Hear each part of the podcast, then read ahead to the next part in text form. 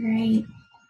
And so if you can see there, there is a poll right now going on. If you want to join us at slido.com, put in the number 9949 and let us know if you had a problem with wheat stem maggot in corn following your wheat or rye cover crop in, in 2017.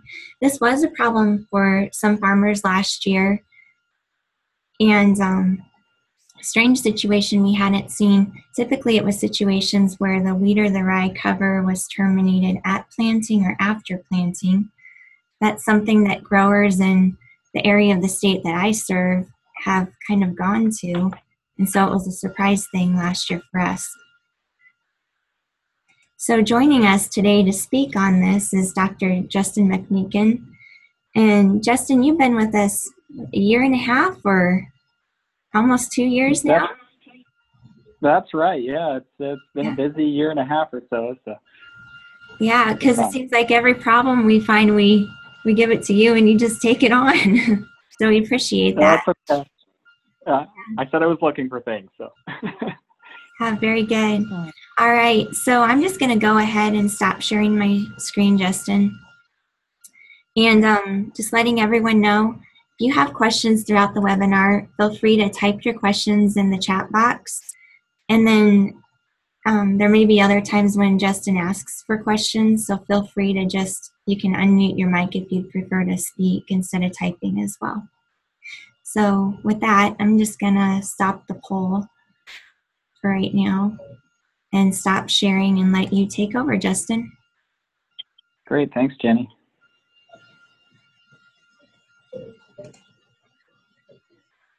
All right, can everybody see my screen? How does that look? Um, it's still coming up. There it is. Okay. All right. All right, so welcome everyone. I saw somebody checked off the yes box, and this may have been, I can't see who it is, but it may have been somebody I worked with this, this past uh, spring. But uh, if it's not, I'd certainly like to talk to you afterwards. Uh, as you're going to find out uh, throughout this presentation, this is something that uh, caught us off guard, and we didn't have a lot of literature to work off of. Uh, so you're going to see a lot of questions, but um, I think it's important that at least we provide you some indication of our best recommendations coming into this spring and how to manage it, and also looking for some collaborations on, on helping to understand this. And so uh, Bob Wright is also listed on here uh, on the talk, and, and Bob accompanied me. Uh, he's a, a entomology uh, professor here at UNL that accompanied me on this uh, this survey of wheat stem maggot that I'll get towards the end of this talk. Uh, and then Gabi Carmona is uh, a graduate student of mine, a master's student who works on cover crops, and uh, she came across this just a month or two after arriving. And, and so certainly a lot of the data you're going to see is uh, from the hard work of, of Gabi. Um, I wanted to somewhat generalize this talk a little bit, in part because I want to cover some beneficial insects in, in cover crop systems, um, because they do exist. Uh, this is not meant to be a you know a negative on cover crops. They're an important part of the system. and um, then some other pests because uh, if you're aware of those pests and, and, know how to scout for them, then you can make informed decisions as you transition uh, between cover crop and uh, and your cash crop. And you'll find the majority of this talk is really focused on uh, going from soybeans to a cover crop, um, particular grasses in this case, uh, to corn.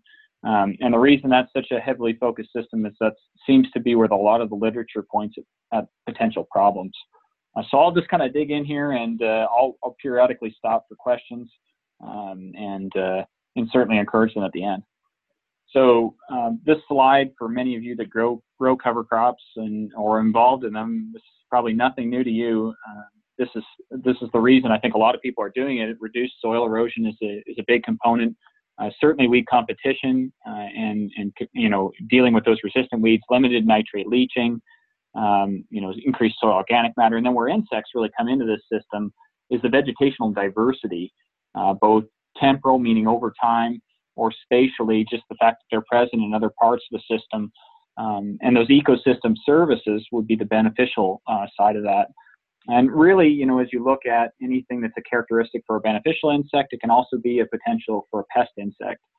Um, and so we'll kind of cover uh, a little bit uh, on the basis of each one of those as we go through this talk. here's a series of studies, um, you know, divided on each side that have evaluated the influence of cover crops on insects. There are certainly more than this.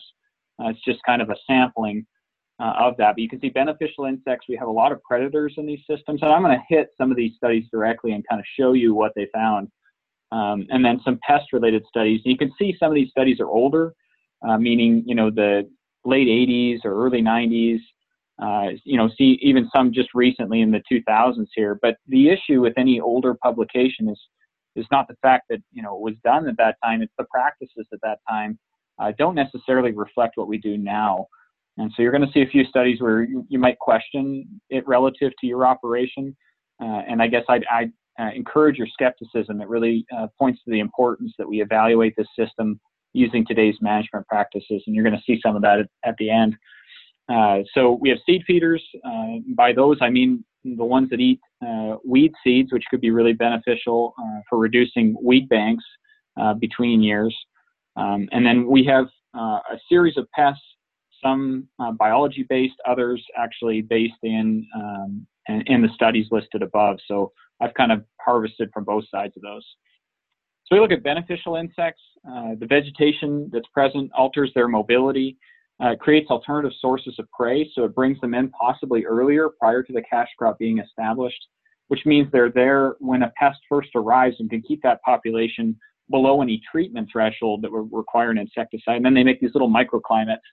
And again, like I mentioned earlier, you could take beneficial or replace it with pests and, and have uh, the same type of thing, except the prey would be then the host uh, in that case. Um, this is a complicated system, uh, and that's uh, somewhat of a good thing in, in that it may limit the possibility for, for problems, but it also makes it really difficult for us to understand and provide recommendations for. Uh, so certainly cover crop species will influence uh, some of this, and that can be a management practice you could make as a decision. Um, other influences or practices that you have control over the planting or termination timings. Um, and certainly we're floating into uh, NRCS guidelines for termination and meeting EQIP program requirements. But uh, these are things that um, we're starting these this research programs to help that uh, and coordinate that that type of, of understanding and and uh, the reasons behind it. Termination method.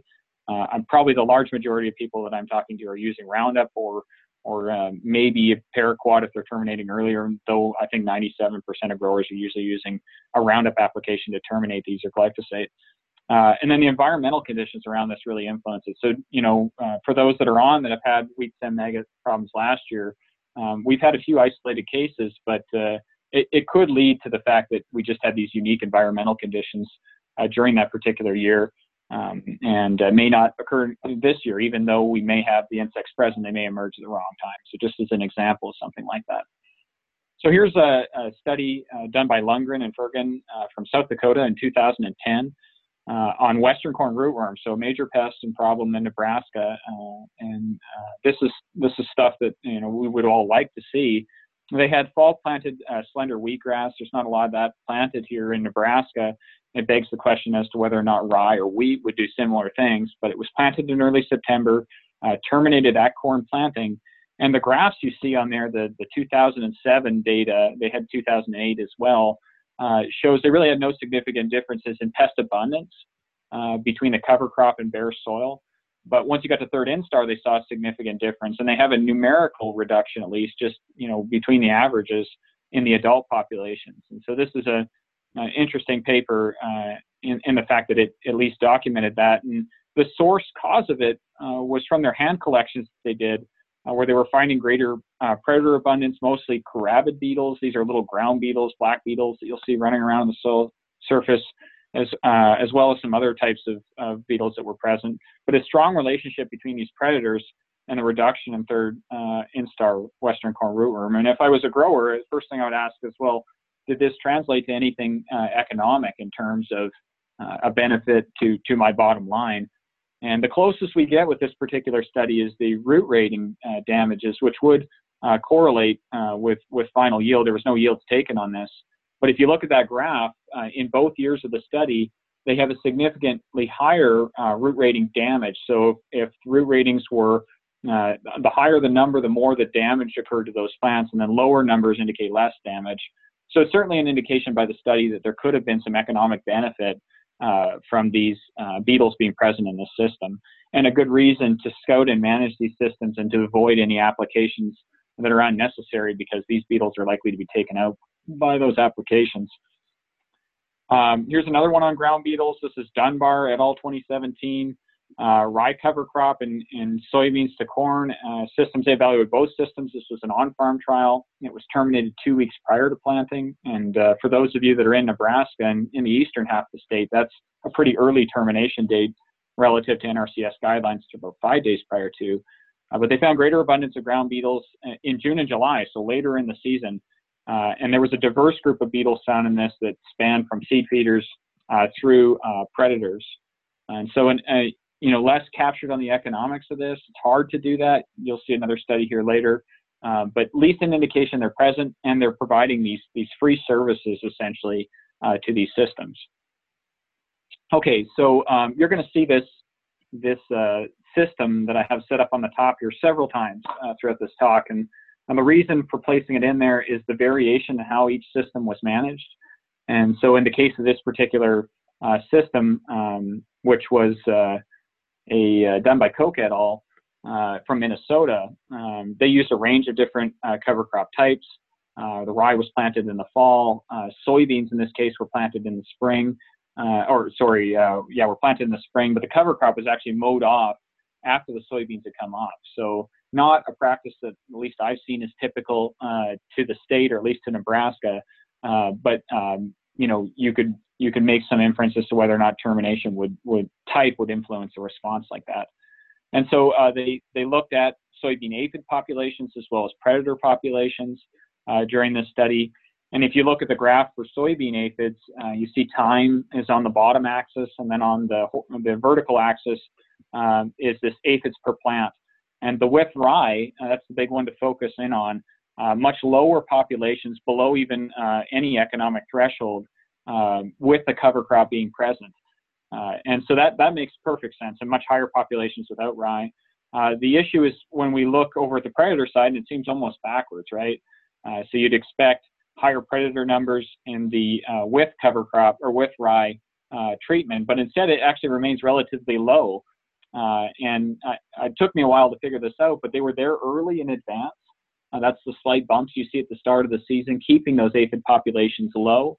Uh, and then they, they moved between plots uh, over the course of the season. So they identified or saw or moved into larger populations uh, of soybean aphids and essentially stuck around those plots. So the numbers are a population response to aphids uh, that showed up in that, uh, that without rye treatment later in the season. Uh, but certainly a good indication of the value of this for soybean aphid, and particular to the northeastern part of the state where we typically see higher numbers. Uh, and, just a series of, of insects cataloged in that uh, as predators. Uh, they have uh, lady beetles, syrphid flies, uh, and then these minute pirate bugs, which uh, many of you, if you were swatting yourself last fall, killing these, there was quite a few that came in, at least to my yard, and fed on me for a while. But these are tremendous predators in these types of systems, in, in particular the minute pirate bug. Okay, so you know there are more uh, examples of beneficial insects in cover crops, but a lot of the calls I get are focused on pest insects. And so I want to spend the rest of this talk, as well as the, I think the reason a lot of you are, are on this call is about wheat stem maggot, uh, focusing on what we know is in the system and what could be a problem in the system. And so here's our system setup. Um, you know, sources of risk for pests, if you're going to generally categorize them. If the host range spans both the cover crop and cash crop, that certainly creates a level of risk. Um, and in some cases, not even a known host, but it's a host that they could feed on in complete development. Um, a suitable overwintering site, so it's not even a host for that insect, you know, whether it's rye or, or some other crop, but it's not even a host, it's just a suitable place for them to exist uh, during the winter. Uh, and then uh, termination, depending on the timing of termination, what that insect's doing there, if it's just existing there overwintering or it's actually feeding on that uh, cover crop, um, maybe uh, that termination date may affect whether or not they stick around until the cash crop is planted. Uh, so uh, first one we'll cover, this is actually part of a, a study, so I'm, I'm going to build through the biology of this particular uh, insect as well as uh, two others, and then the study that actually showed in cover crops what that might look like. So black cutworm uh, does not overwinter in Nebraska. It's in the southern states. Uh, comes up each year. We can monitor this with pheromones. Uh, but it comes up and lays eggs into spring vegetation, usually dense vegetation. It could be weedy fields, uh, just a cover crop. Um, and it's relatively easy to identify the adults if you decide to, to monitor for them as they come in. Uh, we do do some monitoring for them in the state. And so here's some uh, captures during the night. And uh, once we reach a biofix, which is so many insects over the course of two nights, uh, or or moths coming into the state, uh, then we actually start this this essentially this uh, time clock that you see ticking to the right here under the UNL uh, uh, updated on CropWatch. Just below that text is a table, and so that biofix is there with significant moth capture, and then really we're we're counting down the days to where we see symptoms develop, initial symptoms of, of insect feeding. Uh, and then later uh, when they actually start causing economic damage. And so this degree day formula uh, uh that's a, a, max and a min temperature uh, minus 50, much like corn, uh, can be used to indicate when they might occur. And so for any crop scout or anybody scouting fields, we can send out an alert across the state when we reach that 91 through 311 degree days. And that's when you can start scouting for the first initial signs of feeding uh, which is a great to estimate the possible pressure out there, um, or if there's going to be pressure. Uh, any wilted plants is usually a little bit later once we get to the fourth, fifth, and sixth and actually start cutting the plants. Um, and that three to five percent damage threshold is where we might need to take action on something like that. Um, these insects do vary by temperature. Uh, this represents all the different larval instars, and then potential can, uh, cut plants by stage of development. So very small plants that can cut far more than they can as the plant gets to say the V4 stage, which is the furthest to the right. Uh, but this cut estimation is based on 72 degrees Fahrenheit. We deal with a lot of different conditions during the spring. And so if you look at this and consider, well, which one of these would have more potential damage, uh, 60 degrees or 80 degrees, which are temperatures we could certainly experience, uh, it's the 60 degree temperatures we worry about the most because the corn plant is growing relatively slow, yet the insects are still developing and feeding, and so they'll consume more plants uh, over that course than they would if it was higher temperatures. So this is something you can use as a risk estimation uh, for something like that. Uh, here's a, a, photo from Nathan Mueller. Uh, this is not a cover crop. It was actually a fall planted cover crop uh, to oats, which terminates during the winter uh, and they'd left a weedy section of the field. So this is much like the vegetation accumulation we'd see in the spring, uh, and uh, had had removed this uh, fairly late in this case, and uh, saw uh, large numbers of black cutworm here. And as you can see by the photo, significant stand reduction. And, and, in fact, they had just part of the field. So if you look to the the top right of that photo, you can see that's an area where they didn't have any source of vegetation would have been attractive to the adults. Okay, so another one is true armyworm, still focusing on this original study that we had. Uh, they lay eggs in, in uh, early spring in the vegetation, usually in the, the bottom part of the canopy. Uh, they have white spots and dark lines, look quite a bit different, um, uh, but they're very similar uh, uh, to this particular, or to a black cutworm and how they come up from the, the south. And so similar type of scouting for these particular insects. They, they feed differently, so they feed on the edge of the leaf rather than within and don't cut off the plants. Uh, but and they feed for three weeks, and a lot of consumption occurs later in their cycle, like a lot of insects. Uh, and so this is one that you might see early, and then can can make an estimation of, of whether or not control is needed. 25% uh, or more of plants damage will require some control, and they get difficult as they get larger. Um, but a number of, of, biologicals are available for this particular insect, and cool, wet conditions really favor any of the par- uh, predators, parasitoids, fungi, or viruses that might be present. And so this asks the question about cover crops and the role of beneficial insects in mitigating insect populations like this. Uh, the last one we'll cover before we hit the study, which is just uh, briefly uh, to go over it, uh, is common stalk borer. And this one is different than the others in the fact that its movement occurs in the fall. Uh, and so I did get a report uh, from the Minden area on common stalk borer or suspected common stalk borer in a cover crop. We couldn't coordinate where the field was, but certainly this is one to keep your eye on just based on the biology of this particular insect. It likes to lay its eggs in smooth brome and, and ragweeds and other things in the fall, and they overwinter as eggs. And they begin their development in the spring and usually feed on the grass host they're on. Uh, and then whether that grass host is terminated or too small for them to complete their development, uh, they usually move off of that at some point during the spring. And this is where they can potentially move into a corn crop. So this one also has a degree day associated with it. Bob Wright, I think, posted the the map with the degree days for this uh, last year when it started to be, uh, we needed to start scouting for it. Uh, there you can see the degree day accumulations. It's different than corn in the fact that it's 41 degrees and not 50. Um, but again, uh, we can post these kinds of things to CropWatch and keep uh, those of you informed when to scout. Scouting for this particular insect occurs at 13 to 1400 degree days. It's really important to scout then. Once it gets into the plant and you start seeing symptoms like the dead heart uh, that we see here on the screen, then it's really too late to get any chemistries to them. Uh, and there are BTs that are effective against this uh, particular insect, but they're really only rated at suppression. And so if they're large enough when they move, they can uh, certainly cause some damage. And there's some estimations of thresholds based on 200 bushel corn and, and $3 uh, per acre. And so you can see it varies by the development stage. So if you do find yourself in this situation, you know, make sure you're getting that development stage determining whether or not it's worthwhile to treat this if it shows up. In a cover crop, it's gonna it's not gonna come from any field edge, uh, which is what we would expect these to come out of grassy borders. Uh, to be spread throughout the field, and so I would certainly appreciate appreciate a phone call if you're finding something like this, so we can document uh, whether or not this is is a potential risk. Uh, so Dunbar in 2016 uh, did this this study. Uh, they used uh, Roundup as as a termination method, 14 to 21 days prior to planting, and then they sample weekly all the way through V8. So this very much matches our current system.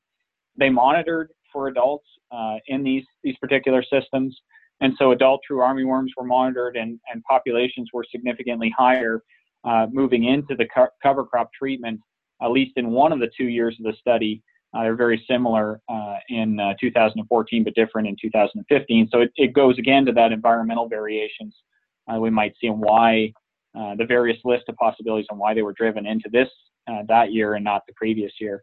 But higher numbers indicating that the cover crop was a draw for them. Uh, here's black cutworm, uh, higher populations for it as well in one of the two years of the study. Uh, and so you can see both insects pose potential uh, threat because of the increased adult populations uh, coming up to and, and through termination. Uh, so uh, questions here as far as, as their potential. And so here's the true armyworm larvae uh, from the field border moving into the cover crop. And you can see the field edge there. There are some, but significantly higher populations as you move into the rye cover crop treatment relative to a no cover treatment. And that's the population of insect capture uh, between cover crop and, and, no cover. So pretty obvious from this one, even in both years of the study, they saw higher populations. If we look at black cutworm, uh, even though we saw significantly higher uh, adult uh, presence in, in the cover crop, it didn't transcend to, uh, to the larvae that actually would have been present in the feeding. And this asks the question about biological control. You know, obviously these are both present in the same system, but for other, whatever reason, uh, black cutworm did not make it through as a significant pest in either case. Uh, common stalk borer was different between both years of the study. It was actually higher in the no cover in 2015. Uh, so again, those environmental variations and why this occurs uh, speaks to the complexity of the issue, uh, but uh, really uh, underlines and, and, bolds the need for scouting these systems as you, you transition. You want to get those benefits and you want to avoid any negative impacts that might occur from that. Uh, here's just a photo uh, to, to remind you of the potential devastation from something like this. Is Adam Varenhorst in South Dakota took this photo um, of a uh, true armyworm infestation uh, from a cover crop. So it's certainly something to look uh, look at in the spring or, or watch for. We'll move on to stink bugs. Uh, they've been increasing in their abundance and, and spread throughout really the Midwest over the last couple years. And Tom Hunt, who's the entomologist in the northeastern part of the state, as well as Bob Wright, work on on this particular uh, organism, uh, and they have a graduate student, a PhD student, uh, that a blessing that's working on this as well. And so, um, you know, for this particular insect, we're looking at really an overwintering site for it. Uh, typically, they're in wooded or grass borders as well as cover crops. So this is one that could come into a system like this. So, uh, as documented with field fields with increased risk, any no-till fields or cover crops prior to planting or corn following wheat are, are systems like that. And uh, I know Tom had a problem field he visited a couple years ago in the Northeast uh, related to stink bugs with significantly higher stink bug populations in, in the cover crop uh, uh field. And then, uh, you know, in cotton, they found them as well. This is in the, you know, obviously further south of us, but it didn't impact cotton yield. So again, it's following through to whether or not we actually see a significant problem. Um, you know, just to highlight uh, how difficult and complex this can be, this is two different stink bug species Uh, the one that uh, is below the soybeans is actually a beneficial insect. Uh, it's the soldier spine soldier stink bug, and so these are I find these at least every year I've been here. I can find them in in soybean fields certainly. So they're present. They, have actually got a faster life cycle than brown stink bug. Uh, and they can be identified uh, by looking at their stylet as well as their antenna. And they're uh, thicker with the spine soldier stink bug in, in both cases. And so uh, just be careful about pulling the trigger on something like this. Make sure you've got the right ID. Uh, you can certainly, uh, you know, send send me the photo if you want, and, and I can identify it for you, or or find Blessing, who's becoming quite an expert in identifying different stink bug species. Uh, this is Jim McGill uh, near Waverly. Took this photo, um, sent it or this video, and sent it to me. And uh, this is a stink bug actually attempting to take on a Japanese beetle. And so, you know, they uh, Japanese beetle's a big issue. So just another reason to uh, to give these a break if you see them or account for them in those particular systems. That's a pretty equal weighted battle there. I'm not sure how it would have turned out. Um, so looking at this system and, and the potential impacts, uh, you know, in corn, uh, stink bugs have the potential all year to cause problems uh, relative to soybeans, which is the reproductive stages. They can kill small plants early, uh, and uh, they have this can cause excessive tillering because of the what they inject into the plant and this repeated hole pattern, as you see here. and so there are some thresholds now for this. And that Koch article that I mentioned earlier, there's a review paper on this. So if you're looking for more literature, those thresholds are listed there, but you can see them on the right hand side of your screen 5% damage, uh, brown stink bug present, or uh, greater than 10% infested, the corn is less than two feet tall. Uh, for later in the season, depending on the timing of infestation, they can cause uh, abnormalities in the ears as well as damage the kernels. And the thresholds are higher prior to uh, or during ear forming, uh, as well as pollen shed, and then a little bit lower one stink bug for every four plants as you move into pollen shed through blister. in, in soybeans, really later in the season, uh, reproductive stage, uh, causing seed and pod damage. That's typically when they show up in soybean fields. There's also another insect besides just the brown stink bug, green stink bug, which is does not overwinter here, um, can show up at that time. And so their impact by cover crops should obviously be less. But I mentioned them purely so you're not just looking for brown stink bug. Uh, they can cause delayed maturity, especially if it's an early maturing, uh, uh early pod forming stages, as well as the stay green syndrome. And so you can see 5% of plants exhibiting symptoms or 10 stink bugs in 25 sweeps would be a reason to uh, possibly control this. Uh, the last one, before we kind of get into our uh, wheat stem maggot uh, issue, is uh, seed corn maggot. In this study, I, I think just by the very uh, nature of termination can be eliminated. But if anybody is doing this, this is certainly something to watch for. Um, if you're in proximity to a feedlot and you've got a lot of decomposing material, either you've put down manure or uh, you know used tillage equipment to terminate that cover crop, which would really negate a lot of the benefits of a cover crop. But if you were doing that um, and and had cold temperatures around that period, this is certainly an insect that could cause some problems.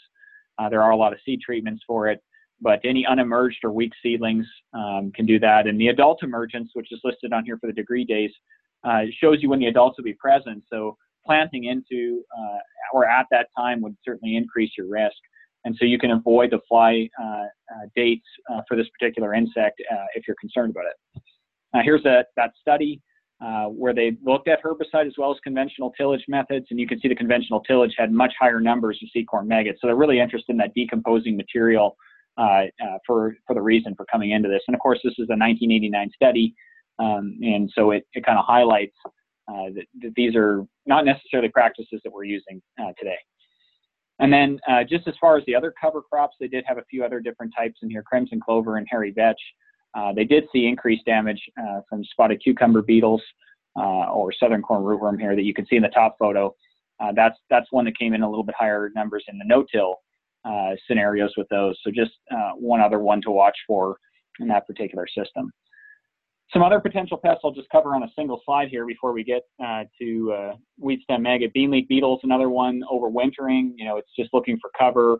Uh, clovers or broadleaf crops certainly increase its potential. Um, this would be going into soybeans. And then wireworms, I did get a phone call this spring as uh, wireworms were uh, a problem. And, you know, uh, this is an insect that tends to have a longer life cycle. we don't know, I, at least I'm not aware of all the different species that are in Nebraska, so there may be some shorter ones. Uh, but it likes to deposit eggs into uh, into areas with high CO2 emissions or uh, anything that's a weedy field or cereal type cover crop. Um, so damage really depends on the temperature. So even if you have these in your system, if your soil temperatures are warm at planting, they typically move down the profile, uh, and they're they're not much of a problem. They're really hard to sample for. Uh, you can put obate systems, and you can look that up online, and it'll tell you how to do that. But this is one that when they set up studies, they tend to use a large number of reps, uh, just because it can be so spotty within the field. Okay, so uh, we're going to move into uh, what was an issue this past spring uh, with uh, an emerging pest in, in a cover crop system. And I got the initial phone calls on this on, on May 23rd. Uh, and Gabi and I went out. and initially, when I got some of the photos, I was thinking we were probably looking at common stalk borer until I got a photo of the, the larvae, which appeared to be a maggot. I didn't have a head capsule. And so that certainly highlighted that we weren't, weren't dealing with with uh, common stalk borer. And so we were seeing similar symptoms to common stalk borer, dead heart symptoms. And as we moved and progressed through our sampling period, uh, we came across some tillering plants, uh, which you can see in the photo to the bottom there. But we developed this scale uh, in part because we wanted to categorize the damage of these plants um, and then uh, subsequently keep these uh, to determine what emerged from them. And so you can see we have a, no, a non-damaged plant, which was in all fields, not, not 100% of plants were infested. We had some where we had actually sampled that showed very little signs of damage. It just had uh, some initial insect feeding. Uh, and so those could be visible as that leaf emerged. And so that's partly what that photo shows. Uh, we did have some that were showing signs of chlorosis where they, they'd actually girdled off that, that leaf and it was beginning to uh, start its process of senescence. We had damaged centers and necrosis and then eventually led to dead centers, uh, which you see in some of the photos here. And, and then after we brought these back, uh, some of them literally outright died uh, in, in our uh, samples to obtain the adults. And so we had that category rating as we went through to adult emergence. We saw this in really the, the south central part of the state, but we also had one field up north. this is not the first report of this in Nebraska in corn. Uh, we had it in northeast Nebraska in both 2005 and 2015, and Wayne Ohnesorg was uh, reported some of this in 2015. Um, uh, we had in 2017, uh, we took uh, 25 plants from the first five five fields we sampled. So you can look at the numbers on the, on the map there. We took those and we, we put those into small uh, cylindrical containers, uh, which we could then put into a growth chamber. And we caged those because we were interested in, in, first of all, rearing out to collect the adults because it's really hard to identify the maggots. Uh, and those adults began emerging in mid-June, which surprisingly matches some of the 1930s literature uh, that we had. So, and really across all the sites, you're going to see it. They all emerged at similar times. So, Jim Kalisch identified it for us uh, as as wheat stem maggot, and so that really kind of set us on a track to to to get some of the literature, be confident that we're not dealing with something that's uh, different. Um, but uh, over the next few slides here, I want to describe a bit of the life cycle uh, because I got a lot of questions about that when I was in the field this past spring uh, and how to ID this because uh, for some of you, we'll be asking for your help uh, in the next few weeks here to, uh, to, to, gain a better understanding of this. And so uh, here's the wheat stem maggot life cycle. Uh, the adults, you know, live anywhere between two and 19 days. They do have a pre-oviposition period of a couple days, and then they begin laying eggs and can lay up to 25 eggs. you know, those eggs will sit there for about four to 11 days and then hatch. Um, I do have a, a penny here, so I, I, was telling Jenny at the start of this talk, I've been looking at pennies and uh, trying to give you something that if you could carry in your pocket, you'd be able to give an estimation of the size uh, of this particular insect. But they're quite smaller, about 0.2 inches in length. And so if you do catch some in the field, uh, they are relatively easy to identify as far as their characteristics, but this will help you uh, to know their size. They have those three black stripes on their thorax. Uh, you can see in the, the larger blown up photo, these uh, bright green eyes and uh, relatively easy, I think, uh, compared to at least what I saw uh, this this past year. Um, the uh, the larvae are actually a little bit larger uh, when they're fully mature, uh, and so you can see they're about 0.28 inches. So if you're harvesting or looking at plants or damaged plants for some reason, you could you could identify those. They start out initially quite small. I'm I'm going in in category of of confidence of finding these things. Uh, so a newly hatched larvae is, is actually quite small, about 0.07 inches in, in length. Um, and so uh, they go through these three instars. That's the newly hatched all the way through to the third instar, which is the large larvae. And the, the range in days is really probably associated with temperature.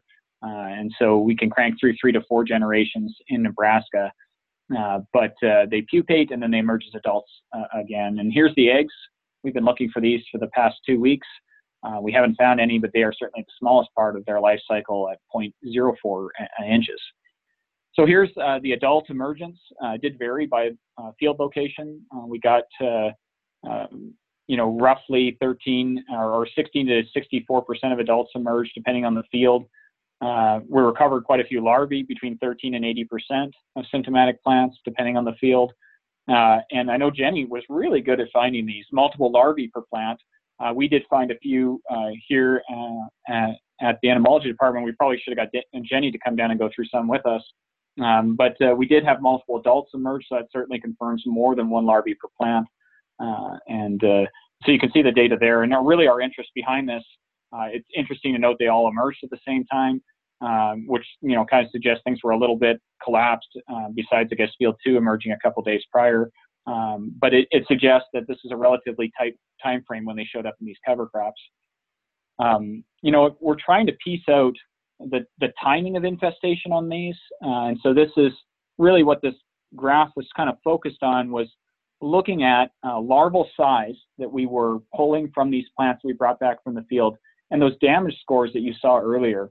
Uh, so going really from no damage um, or very little damage all the way through to uh, what would be uh, heavily damaged plants. And you can see here uh, on the graph, we have no correlation, meaning that as we increase in damage, the size doesn't re- relate to that.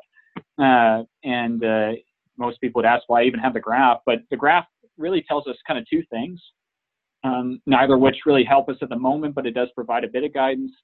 Uh, we could have such different damage to size relationships because the movement of different size larvae from the cover crop uh, to uh, corn. So if we had different developmental stages that were capable of moving, uh, they would move in and begin to damage those plants. Um, and as a result, we would see different sized larvae uh, relative to damage. Another possibility is that we have larval movement between corn plants, and that's typical of their, their normal behavior, at least on wheat or rye, uh, is that they may start in, in one particular tiller and then move to another to complete development, uh, depending on how large the tiller is. And so this, this could be part of that artifact as well. Uh, but we figured we'd start to get a handle on something like that. So wheat stem maggot is, is widely distributed throughout the wheat growing regions of North America. Uh, it's likely native according to uh, the literature or what's been documented by others and first noted in 1821 in Pennsylvania. Uh, I put up the list of, of uh, potential or common pests or common hosts of this particular uh, insect. And so you can see wheat, rye, and barley are on there. Wheat and rye were in our survey. that You'll see here in a second. We also have a number of wild grasses. And so that indicates that they're, they're already present in our system, at least and surviving in these grasses. But there's only a few brief mentions about them attacking corn, one in Kansas in a uh, extension circular that they have, uh, but no actual data uh, to, to mention on, on corn. So as I mentioned, our field uh, report was on May 23rd. Um, we, we dissected these plants um, and we were really interested in kind of categorizing where they were and how they were getting in. Uh, and so it appears they enter it in through the whorl at the top of the plant, and we saw these increasing channel of damage as they move down to the growing point. And uh, that's very typical of what we see in wheat.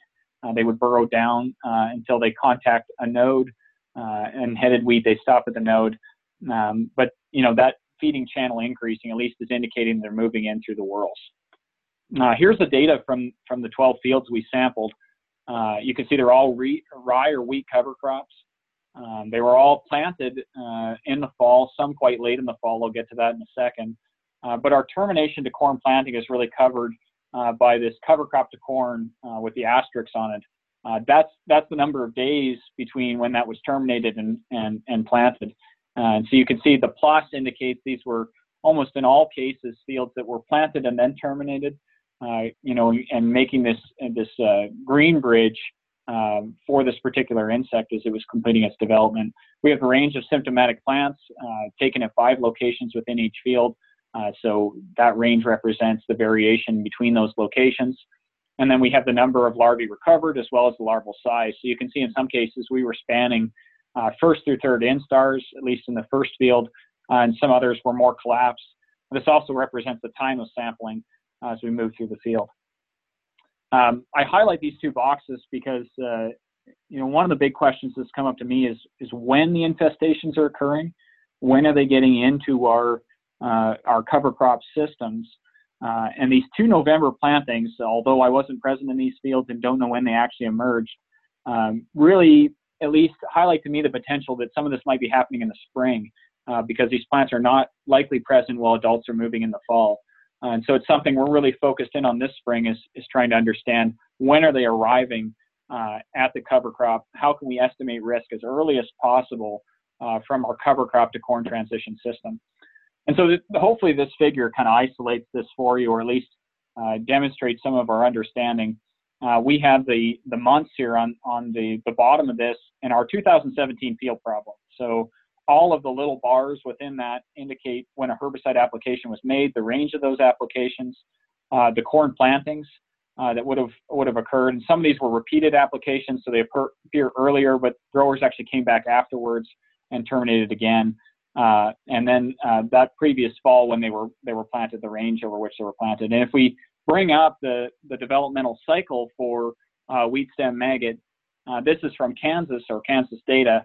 Um, you can see when adults would have been present in this system, uh, which overlaps with the cover crop in the spring, um, and the, then the tail off of those adults uh, in the fall, really by October, at least in Kansas. On we're, we're referencing 80-year-old literature, so we have to be cognizant of that. But uh, you know, this is where we're really focusing our efforts this spring. Is when are we seeing adults moving relative to cover crops, and is that the first point of contact uh, where we have potential risk?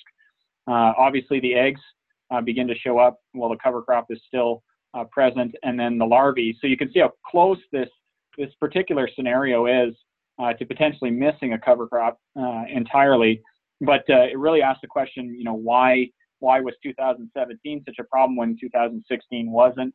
Um, and several factors go into that, but this helps us kind of at least identify the risk. Uh, so there's there's this Allen thesis document that we've recently got a hold of uh, that actually indicates the date for them, and April 15th was their first emergence of adults. Uh, we'll be doing that here in Nebraska uh, to confirm. And then Bruner and Swenk in 1907 uh, reported three generations in Nebraska. So this is a, a partial fourth generation system that you see from uh, what was done in South Dakota by Allen and Painter, but we have uh, what is at least an indication from 1907, um, you know, a little less than that. So uh, something to consider at least uh, going forward on this. So uh, our current hypothesis on this is wheat stem maggots uh, either laid eggs in, in fall or as you, what you've just recently seen early spring on wheat or rye cover crops. And they were in some larval stage of development at the time of cover crop termination. Uh, and then the larvae moved to corn to complete their development. Um, and I, I use this, this photo here to the right to kind of highlight that because we had a lot of questions about adults laying eggs on corn plants. I think this speaks fairly well uh, to larval movement. Uh, you can see that the dead cover crop, this was uh, planted for erosion control uh, on, on a slope within the field. It was a patch planting, which we saw a few fields like this, and uh, was the same in all cases. Uh, but you can see that that orange line differentiates where the cover crop is present or absent. Where it's absent, which is just within a few feet of the cover crop, uh, you don't see any damage. So at least it, it adds evidence that this this uh, could be larval movement uh, between those plants. And I get a barrage of questions, uh, which is great. I always appreciate those. Um, about how many, uh, you know, cover crop plants need to be infested for us to see significant damage, and these are things that that might come with time. Uh, but certainly, I'm concerned about the sampling process and how long that would take. And so, we're really focusing our efforts further on something that's easier. Uh, the yield impacts were not clearly defined on this. Uh, you know, hindsight is 2020. I wish I'd, I'd, probably spent more time trying to isolate that. Um, but initially, when I looked at these with growers, I, I probably scared a lot of them uh, because we were looking at tillers. And anytime you're looking at a tiller, you've certainly reduced yield already. But the question is, are they going to be productive tillers or are they going to produce a tassel ear, which is uh, really not anything a grower wants to see in his field. Uh, my other concern was the competition between these plants. Uh, so with increased competition, uh, these plants may be non-competitive plants that don't produce an ear at all. Uh, and when I called growers later in the season to get some reports, at least those that had uh, patch plantings, informed me about 30 uh, bushel yield loss, which surprisingly some of them were happy about, just given the stat, you know, the, the way things sat. And these were some of the more heavily infested fields with 50% of plants infested.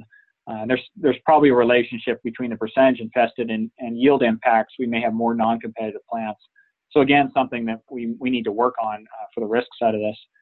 We have a number of current projects that are going. Uh, we've uh, collaborated with Janet Knodel and, and Travis Prochaska, uh, two researchers up at North Dakota State University. Um, they have some data on wheat stem maggot, mostly focused in wheat, uh, but we're interested in first emergence and getting, like you saw in the rest of this presentation, a degree day model uh, to help us understand when they first show up. Does it overlap with the cover crop? Is there need for increased scouting? Uh, so that will really be helpful this spring. And we'd certainly anybody else that's on this call or others that you might know that are willing to help us with this, um, we'd be we'd be more than happy to uh, provide you with some of that as well as identify the insects if you're concerned about that. Uh, so we've been sampling at South Central Ag Lab already this year. We were out on March 2nd and, and uh, 9th, and we'll be out again this Friday. We're pulling whole plant samples because they're quite small right now. It's not even uh, practical to sweep these. Um, but we've found no signs of wheat stem maggot eggs yet. So, uh, and we would expect that just based on the historical literature. Uh, but I prefer to cover my grounds and, and, represent zeros at any time there's an opportunity in the system, uh, if if that's the case. Uh, we've also got some molasses traps out there that uh, have yeast in them and some time-lapse cameras on them in case the adults show up uh, in in the time that we're not there. Um, it's an indication by some of the old literature they're attracted to that. And then we're evaluating a different cover crop species, wheat rye and triticale. Triticale uh, at least uh, anecdotally got proposed to us as a non-host uh, for wheat stem maggot. I know it's an expensive cover crop to grow, uh, but we certainly want to evaluate it under pressure. And I have another student, Julia, that's arriving from Brazil. That's working with Bob and I to to really get in detail and and determine that. And then another thing we're focusing on is, is when they move following a herbicide application. I know this gets directly to the heart of a lot of the questions people are asking, which is, uh, you know, if I'm going to apply an insecticide and need to control these because of a large population, when are they likely to move between the two uh, systems? So hopefully we'll get some answer with that. Uh, as far as management in 2018, uh, seed treatments, there was a trial that was naturally infested in 2015 that Wayne Ohnesorg was uh, monitoring. There was no signs of, of any uh, control uh, from that particular seed treatment, even at the highest rates of clothianidin. So at least that particular treatment is not, not showing any real promise.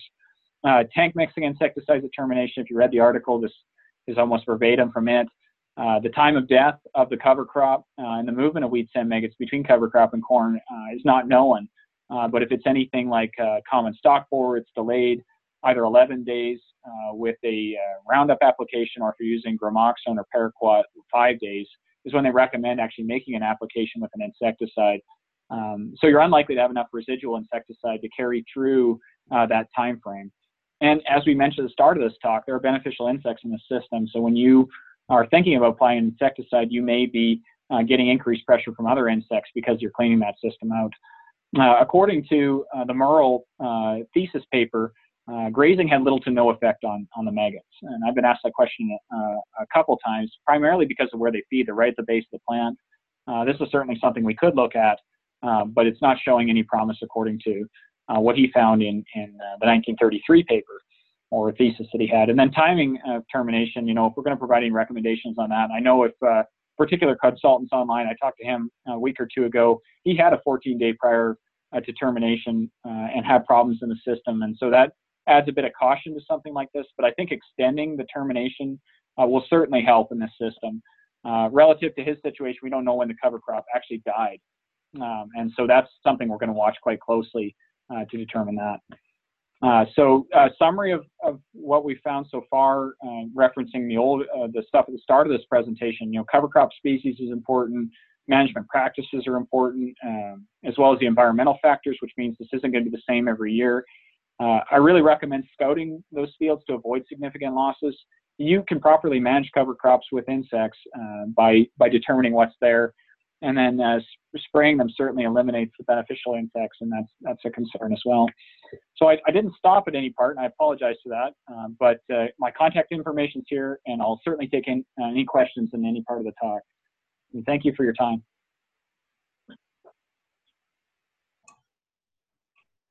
Thank you, Justin. If anyone has any questions, you can feel free to unmute your microphone or type them in the chat box.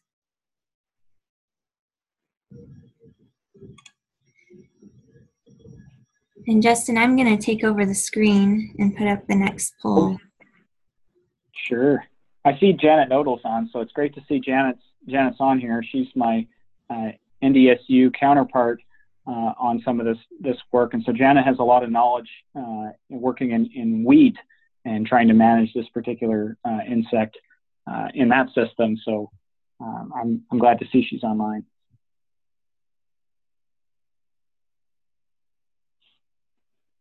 So so lots of information to throw at everybody, um, but I, I think I think we have some real opportunity to learn a lot about this particular system uh, this this spring because we've we've set up scenarios and and Gabi is prepared to do another survey. Let's hope not. Fingers crossed. We're just working on on research ground.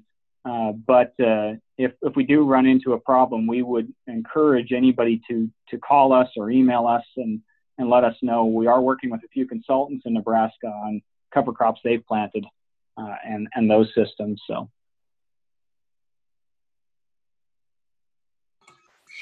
And if you think of a question later, just email me. I'm happy to answer.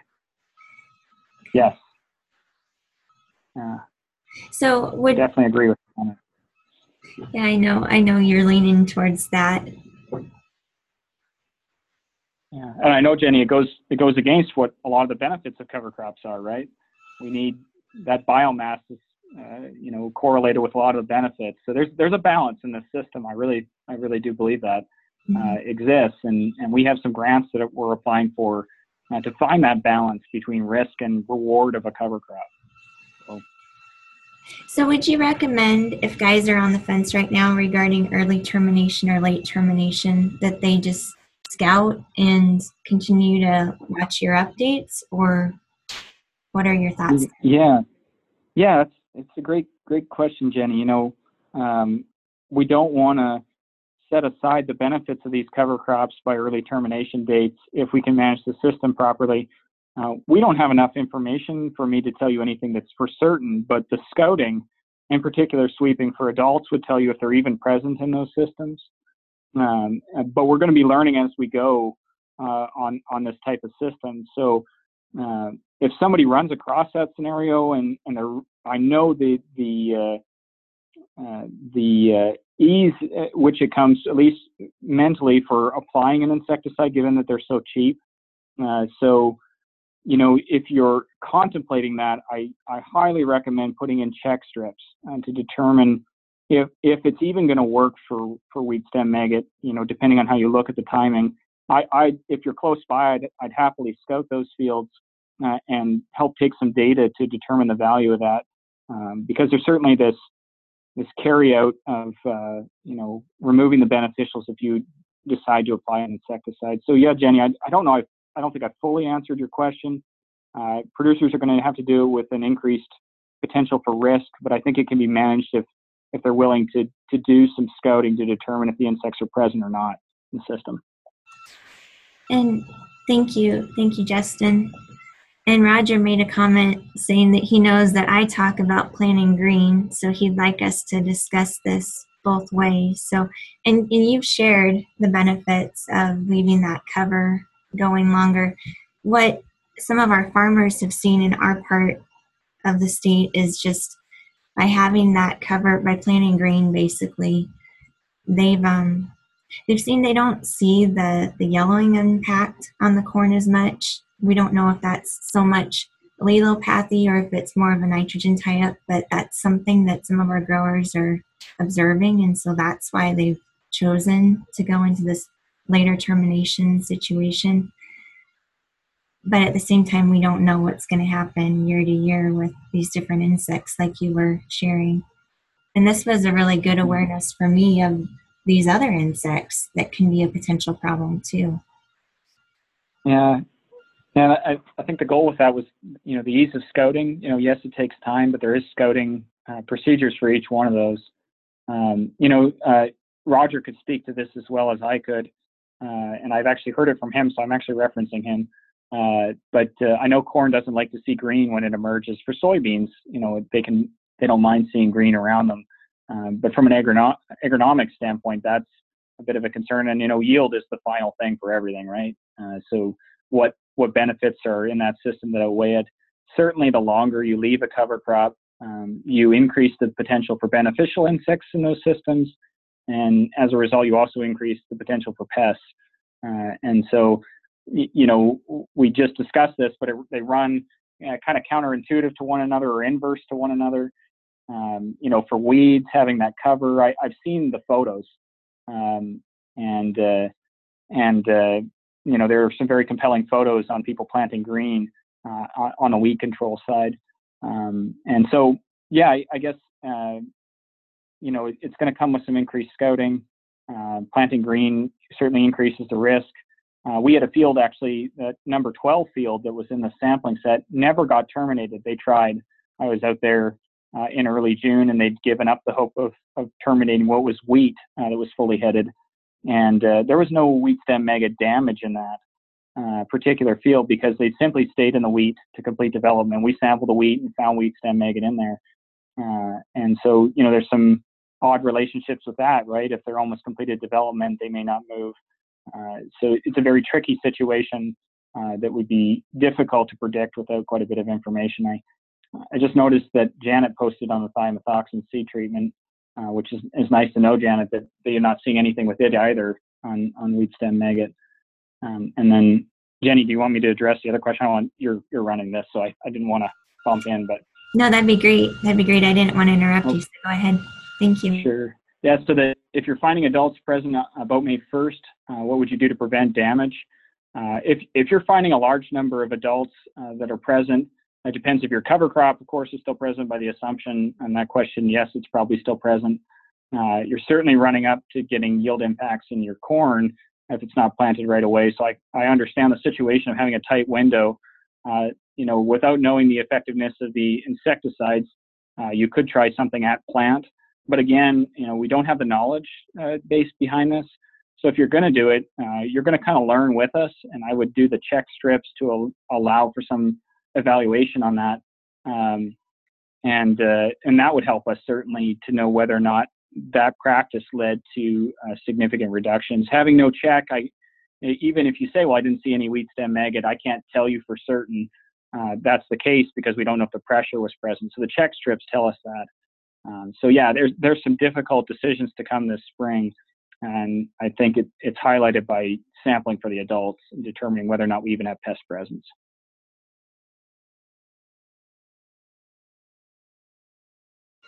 And Justin, I may have missed it. Did you also speak about adding in an insecticide during the termination period and what your recommendations are regarding that?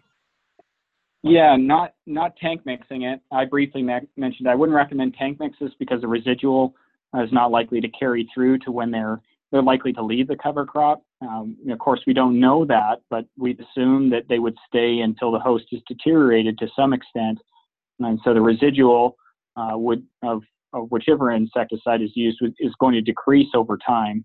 Uh, and so whether or not that insecticide is still present when they leave, um, you know, that would be a major concern. Uh, so if there was a real concern, I, and and you do find significant populations, I would, in fact, delay that. I would I would take the time to make the second app or second pass on the field with that insecticide, and, and we could probably look at common stalk borer, uh, you know, that 11 days or five days with gramoxone uh, 11 days with, with Roundup to make that second application. Um, but we're, we're making a lot of assumptions in that. Um, I've had some, some consultants say they, they may terminate and then they may have an insecticide at plant uh, if they've still got uh, some green or dying material out there. Um, I wish I had the information to help them with that. We're gonna, I'm working with a few of those people uh, this spring to to evaluate that type of management system. Uh, but in all cases, I recommend first we determine if they're actually present in the system. Good question.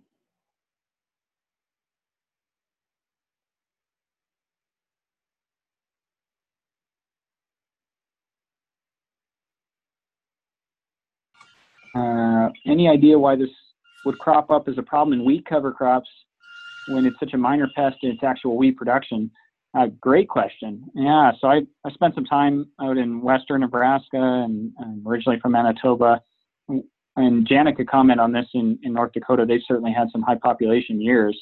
Uh, but I, I always see it in western Nebraska every spring and in winter wheat production out there. Uh, it's usually in really low percentages. Uh, you know that one to three percent. If it gets much higher than three percent, uh, a grower calls you and you spend time in the field looking at it.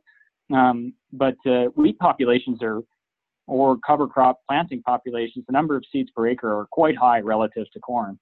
Uh, so there's a lot of seeds that go in there. Uh, and you know, percentage of plants infested at one to three percent. Uh, again, it's a research question uh, that we need to answer. How many of those plants need to be infested? But maybe it's a population even that low, just its density, the cover crop density, and the number of infested plants relative to one corn plant in that same space. Uh, that that could be the potential uh, problem around that. You know, it's yeah, it's not in any high populations where it's causing winter wheat issues. Uh, Janet, I hope she actually comes in on this and talks, but I know they've had problems in the past. She had a graduate student uh, that was funded working on this. So obviously there's some economic pressure there. Uh, for winter wheat, timing of planting, I think, is a, is a rather big deal uh, in the development in the spring relative to uh, when they're they're uh, moving uh, off of wild grasses, at least in or other grasses in North Dakota. But hopefully that helps kind of answer your question. we're looking at you know very different densities between hosts and so the, the damage can be escalated if, if they can accurately find that host um, from the cover crop.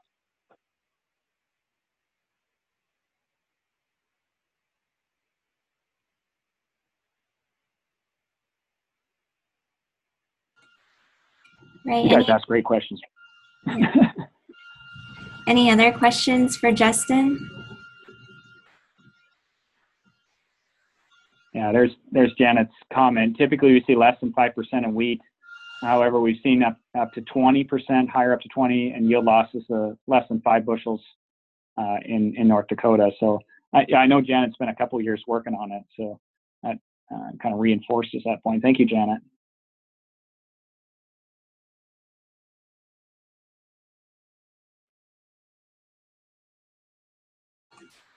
I really appreciate your slides and just how um, visual your timelines are with the crops and where you were showing termination and and generations and so forth. I'm hoping that it was a fluke thing with a warm February last year, but we'll see Me what too. happens this year. Yeah, yeah, it's. I, I hope so too. I, I hope we're looking at this on experiment stations and ready for the next time we roll around to a warm February. Um, but uh, yeah, it's uh, it's certainly a question, uh, you know, and a concern going forward, especially into this year. Roger, I guess the increased extent of tillering in wheat would affect less responses too. That's a good point, Roger. You plant earlier, you get more tillering. I'm sure Janet has quite a bit of information. The 1933 publication is full of uh, planting dates and different varieties uh, and, and the impact there. Um, you know, sources of host plant resistance are also a question, and, and there was some stuff that showed up from 2015 that um, we probably need to look at at some point, but there's possible hybrid differences as well in corn. All right, so we're about at 105, and we don't want to keep you too much longer. So, if anyone has any final questions, feel free to ask them or put them in the chat box maybe stay on for one more minute and then we'll wrap it up. So please do um, share any thoughts you had on something that you learned at the slido.com. You can just join the event at 9949. Thanks again, Jenny, for putting this together. I think it's a great way of getting some information out to people. And uh, you said you recorded it, so maybe we can put that somewhere where people can get a hold of it.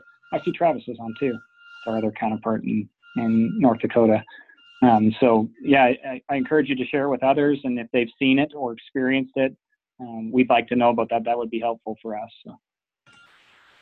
Absolutely. Thank you so much for sharing, Justin. I know I learned a lot, especially about these other insects too, to be looking for. And we will follow up with putting the recording most likely on CropWatch. So I'll work with Lisa on that. Great. So, Great. Thank you again, Justin. Thank you for everyone for joining us. Yeah, thank you, Jenny. Have a great day. Thanks, everyone. Yeah, bye-bye.